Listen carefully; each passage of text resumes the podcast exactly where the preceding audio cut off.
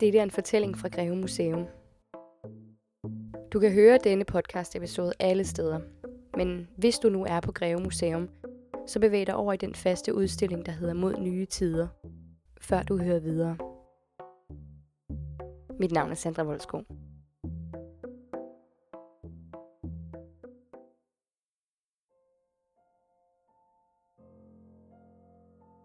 Jeg vil gerne fortælle dig en historie om en ung kvinde ved navn Sissel. En arme fra heden. Det blev området her omkring Greve kaldt i sidste del af 1800-tallet og lige omkring århundredeskiftet. Og det er i den tid, vi er, i dette rum og i denne historie. Ammer fra heden var meget populær. Herude var mulden frodig, rig og sund. Bondekulturen blomstrede. De var særligt kendt for de hedebosyninger, jeg fortalte om i forrige episode. De blev nationalromantikkens fineste eksempel på de kernesunde danske værdier og traditioner. Og det ville man selvfølgelig hellere have ind i børneværelset, end en ulykkelig sjæl fra en af brugkvartererne. Sissel har nok lignet den unge kvinde, der står og afventer sin skæbne på maleri nummer 2 fra døren. Hvis du ikke er her, kan du finde det på museets hjemmeside. Det hedder Skudsmålet, fordi ved siden af den unge kvinde sidder husets frue og læser i hendes skudsmålsbog. Hendes karakter og arbejde er beskrevet og bedømt her. Den er så at sige hendes CV, ansøgning og omdømme samlet et sted i nogle få ord. Kan hun blive, eller må hun videre og afvente sin skæbne igen et andet sted? Problemet er, at jeg ikke ved særlig meget om Sissel umiddelbart. Ligesom pigen på maleriet finder man ofte kun et navn og et omrids af et liv i kilderne, nogle datoer i kirkebogen, eller en folketælling, der placerer hende på en bestemt gård på et bestemt tidspunkt. Men det er ikke datorerne for hendes fødsel og hendes død, der interesserer mig. Det er tværtimod alt det, livet bød hende mellem de to datoer. Heldigvis for mig og dig ved jeg en ting mere om Sissel. Og det er navnet på den familie, hos hvem hun blev ansat som arme. Orla og Maria Lehmann. Og deres historie, den er nedskrevet med sirlige bogstaver i lange korrespondencer, passet på og bevaret på det kongelige bibliotek i København. Så måske kan jeg alligevel fortælle jer noget om Sissel. Så må jeg bare begynde et lidt andet sted, men hæng i. Jeg lover, det hele hænger sammen.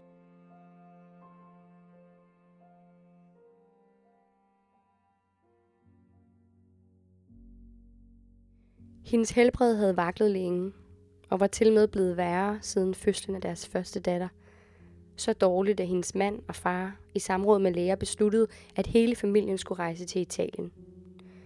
Det varme klima og kurbadene ville forhåbentlig give hende kræfterne og humøret tilbage. De rejste i ugevis ned gennem et politisk uroligt Europa, og som om Marias helbred ikke var bekymring nok, så blev også deres spæde datter, Margrethe, syg undervejs.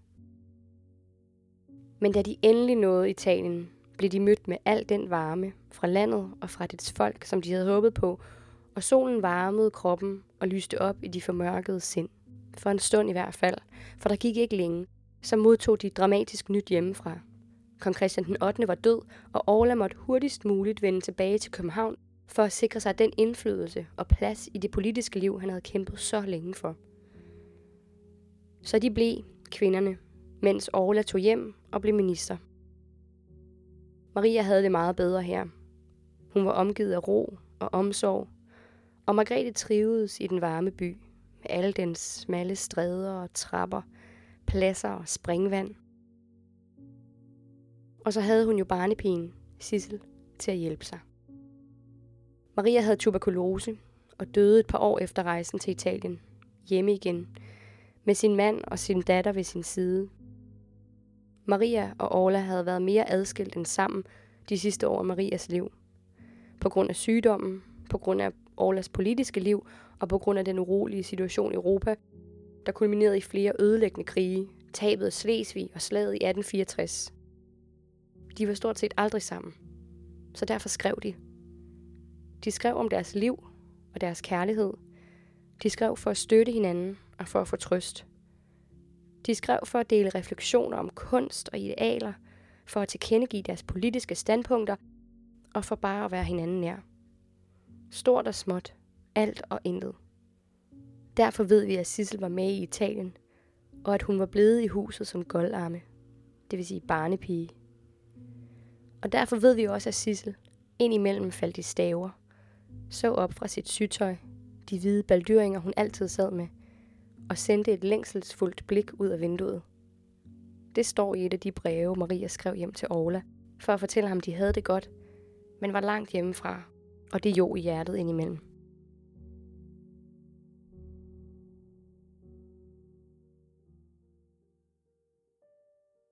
Det er et sært glimt at få af et liv.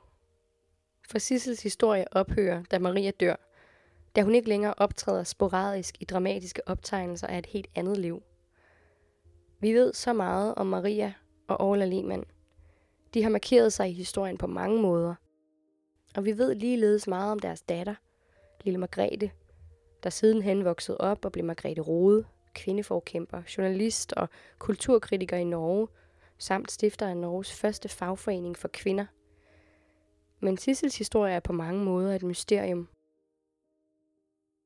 Jeg kan ikke lade være med at spekulere over, hvordan hun endte i familien Lehmanns hjem.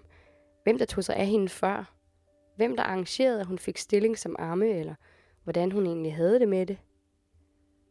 Svarede hun en af de mange annoncer i datidens aviser, hvor familier søgte amme fra heden? Eller kendte hun nogen, der kendte nogen, eller var der nogen, der kendte hende? kendte til hendes situation og satte hende i kontakt med herre og fru Lehmann. Jeg vil også gerne vide, hvorfor hun ikke giftede sig med barnets far og begyndte et liv sammen med ham, i stedet for at tage til København helt alene. Om det var en nød, eller faktisk var en fornuftig beslutning. En mulighed for at få noget godt ud af en ellers ulykkelig situation. At det måske bare var sådan, man gjorde, for borgerskabet armede ikke deres børn, så nogen måtte jo gøre det og tage sig af dem, mens damerne blev og var dannet. Måske følte hun sig i virkeligheden taknemmelig for at have fået en god stilling, når det kunne have gået så meget værre. Og vi går ud fra, at hun var glad for at være der, for hun kunne være taget hjem igen, eller have fundet et andet sted ved skiftedag. Men vi ved som sagt, at hun blev i mange år.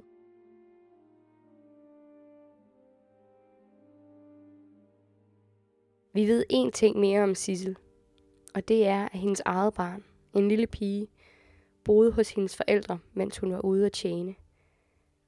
At hun besøgte hende og forældrene ved juletid, og jeg forestiller mig, at det alt i alt må have føltes som en lykkelig situation. Det er selvfølgelig hårdt at være væk hjemmefra, fra sit barn og passe en andens. Det er nok heller ikke nemt at bo i et fremmed land, hvis man hverken kender sproget, kulturen eller nogen som helst – og jeg forestiller mig, at det er det, hun tænkte på, når Maria skrev, at Sissel virkede melankolsk i sine beretninger til Orla. Men hun vidste i det mindste, hvor hendes datter var. Og hun havde en god stilling i et hjem, der til med ikke bare var hvilket som helst hjem. Men et hjem, hvor Københavns kulturelle og politiske elite kom og gik, og hvor store beslutninger, der for altid forandrede Danmark, blev diskuteret og truffet. Men mest af alt ville jeg ønske, at jeg vidste, hvad de snakkede om – den dannede frue fra Københavns bedre borgerskab og hendes arme, en bondepige fra Greve, dengang i Italien. Da Orla var taget tilbage til København, og de var helt alene. På de lange gåture og de varme dage. I de sene aftentimer, når modløshed, eftertænksomhed eller hjemvej meldte sig. Når barnet var lagt, og de bare var to kvinder, der sad side om side og nørklede med nål og tråd, pen og papir og længtes.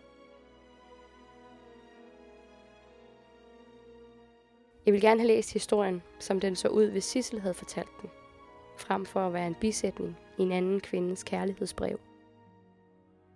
Men når du nu igen kigger på den unge kvinde på maleriet, så forestil dig, at hun er Sissel. Og vid, at hendes liv var fuld af oplevelser. Krig, kærlighed og sorg. Rejser og hjemvej. Både før og efter det her enkle, fastfrosne øjeblik.